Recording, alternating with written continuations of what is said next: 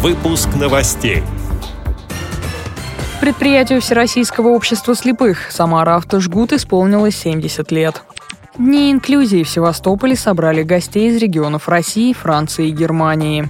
Представители Грязинского филиала ВОЗ побывали на выставке «Видеть невидимое». В Костроме назвали победителей чемпионата России по стоклеточным шашкам. Далее об этом подробнее в студии Дарьи Ефремова. Здравствуйте. Предприятие Всероссийского общества слепых «Самара Автожгут» отметило 70-летие.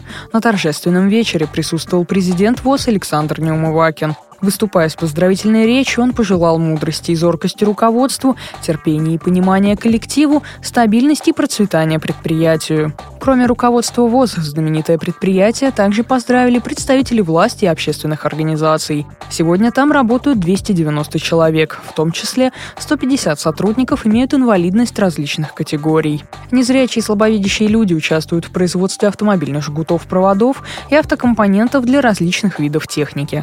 Продукция предприятия поступает в российские автомобилестроительные компании. Центральной городской библиотеке имени Толстого в Севастополе прошел международный форум «Дни инклюзии». В программе были круглый стол, дискуссионные площадки, интеллектуальный турнир «Игры разума» и многое другое. Сотрудник библиотеки и координатор движения «Белая трость» Александра Лазарева рассказала, что каждый день был посвящен определенной теме. Дни инклюзии в Севастополе преследуют своей целью такие социальные процессы, как э, социализация, реабилитация инвалидов через открытие его талантов, через открытие его сильных сторон. На международном круглом столе «Равные возможности» мы затронули такие важные, трепещущие темы, как инклюзия, инклюзия в образовании, инклюзия в труде, права инвалидов на труд – на социальную реабилитацию, на поддержку э, департаментов наших городских. Также мы говорили об инклюзии в семье, о том, как воспитывать правильно ребенка. Подискутировали на тему домашнего и инклюзивного образования, коррекционного образования. В форуме участвовали представители семи регионов России, а также гости из Франции и Германии. Организаторы надеются, что такие встречи в Крыму станут доброй традицией, передает общественный корреспондент радио ВОЗ Кристина Рябуха. Первая в России выставка тактильных картин «Видеть невидимое» продолжает путешествовать по России. На днях она завершила работу в Воронеже.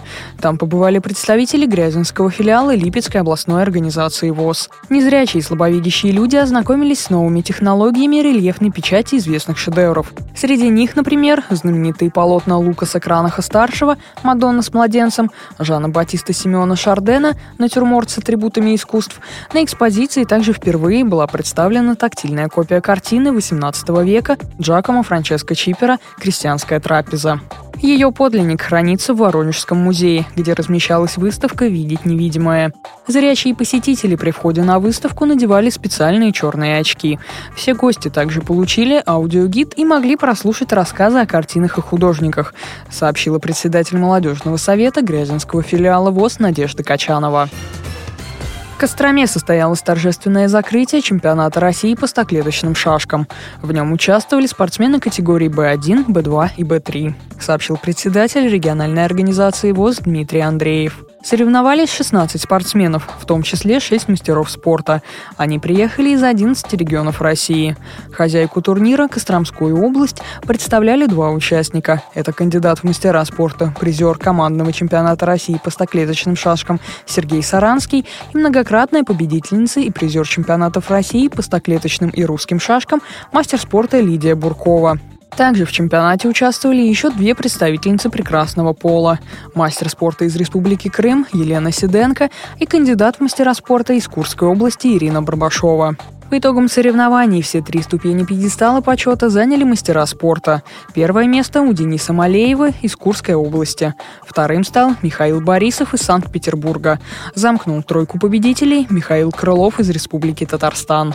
Эти и другие новости вы можете найти на сайте Радио ВОЗ. Мы будем рады рассказать о событиях в вашем регионе. Пишите нам по адресу новости собака ру. Всего доброго и до встречи.